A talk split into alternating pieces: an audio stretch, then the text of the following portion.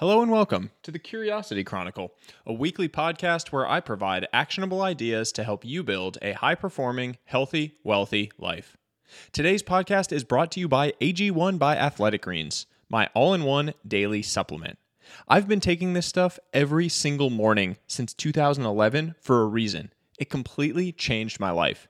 It replaced $200 worth of supplements in one daily scoop. To find out why, go to drinkag1.com slash sahil and take advantage of a limited time offer. Now, on to today's piece. The real price of success. I was recently rereading Titan, the biography of infamous businessman John D. Rockefeller, when I was struck by a realization. The people I read books about are very rarely the people I would ever want to trade lives with. In Rockefeller's case, his childhood was filled with painful memories of his relationship with his shady father, including one in which the elder Rockefeller would encourage his son to jump into his arms only to let him fall and then advise him to, quote, never trust anyone completely, not even me. His adult years were marked by a ruthless focus and discipline around the expansion of his Standard Oil empire, a 24 7 obsession that allowed him to amass the largest single financial fortune of any person in history. That relentless pursuit allowed him to achieve enormous things in the business domain, but one is left to wonder how much the other areas of his life suffered from this narrow lens. Read about the lives of other titans of business, politics, or culture, and you will find a similar theme. Extraordinary success has a price, a very steep one at that. In today's piece, I want to share my model for considering the price of what you want to achieve, how to determine the real price versus the list price, and how to determine if it's a price you are willing to pay. List price versus real price. In a basic sense, our lives are shaped by three factors. One, the things we want financial success, healthy relationships, physical and mental health, etc. Two, the price of those things, the obvious and non obvious inputs required to buy or earn those outputs.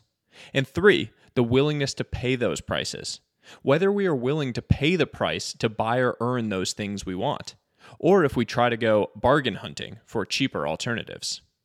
Most people focus on one, but very rarely think about two or three. If they do think about them, it's in vague, high level terms. But failing to consider the price of the things you want is a recipe for never getting them. Or, even worse, getting them and realizing you shouldn't have been willing to pay that price. There is a price tag for anything you want to achieve in life. Every single thing you want is an output that requires certain inputs to buy or earn. Importantly, there's a list price and a real price. The list price, the actual direct price to pay for the thing you want, the effort, hard work, discipline, and energy required to buy or earn that thing. The real price is the list price plus the hidden indirect price in the form of the trade offs and opportunity cost of the pursuit. The real price incorporates the price of the things you said no to by saying yes to this one thing. Using the example of John D. Rockefeller, the list price for his success was the countless years of 24 7 hard work and focus. But the real price also included the loving relationships lost, the mental health deterioration from the nonstop schedule, and the reputation damage of some of his business practices. There's the list price you see and the real price you don't. Before you go after anything, make sure you know both. What I've learned there are many things in life that look like a great deal based on the list price, but a ripoff based on the real price. The three questions to ask yourself. Three core questions to ask yourself as you venture forth into new domains. One, what is the list price for the thing I want to achieve? The list price is generally clear. The inputs come in the form of hours, focus, energy, discipline, and the like. There is one nuance to consider. If the list price is based on the way that things have always been done, is there a better way? In other words, what would this look like if it were easy? Our perception of the list price is generally informed by how much others have paid for that thing in the past. It's possible that there is a better, lower list price that is available if you do things more efficiently. For example, if the thing you want is a fit body, you may think the list price is an hour at the gym, four to five times per week. But perhaps it's possible to do 30 minutes of intense exercise at home and achieve the same or similar thing. It's worth considering whether your view of the list price is based on dated historical precedent. 2. What is the real price for the thing I want to achieve? What am I saying no to by saying yes to this?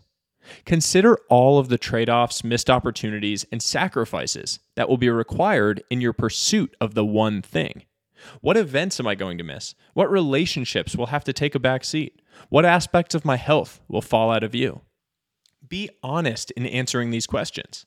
It's the only way to enter a new pursuit with clarity on what you intend to pay and avoid the creeping price tag that slowly increases and makes it so difficult to walk away due to the sunk cost fallacy. Also, note that the real price will change based on the seasons of your life. For example, the trade offs will look very different when you have young children versus when they are grown up and out of the house. That means that you may want to come back to your view on the real price with some degree of regularity. Question three Am I willing to pay the real price? Now that you're aware of the real price of the thing you want, am I willing to pay it? If the answer is yes, great. If the answer is no, great. The goal is simply to enter with clarity, to avoid getting to the other side and realizing you paid a much steeper price than you wanted to. The price we pay. For me, thinking clearly about the list price and the real price of the things I want has helped create a balanced existence. I spent most of my life thinking that I wanted to build something enormous, be extraordinarily rich or famous, and have some large buildings named after me. But while the world certainly needs some people to continue thinking like that, as I've matured, I've realized that the real price of those things is not one that I'm willing to pay, at least not for now. It would almost certainly mean giving up these 1 p.m. Wednesday pool days with my son, and I'm just not willing to do that. In a different season of my life, perhaps I will reconsider my view on the real price. But for now, I'm thrilled to enjoy my pool days and leave the building of something enormous to one of my amazingly ambitious readers. That's all for today's piece. I hope you enjoyed it, I hope you learned something, and I hope you'll share it with others. As always, until next time, stay curious, friends.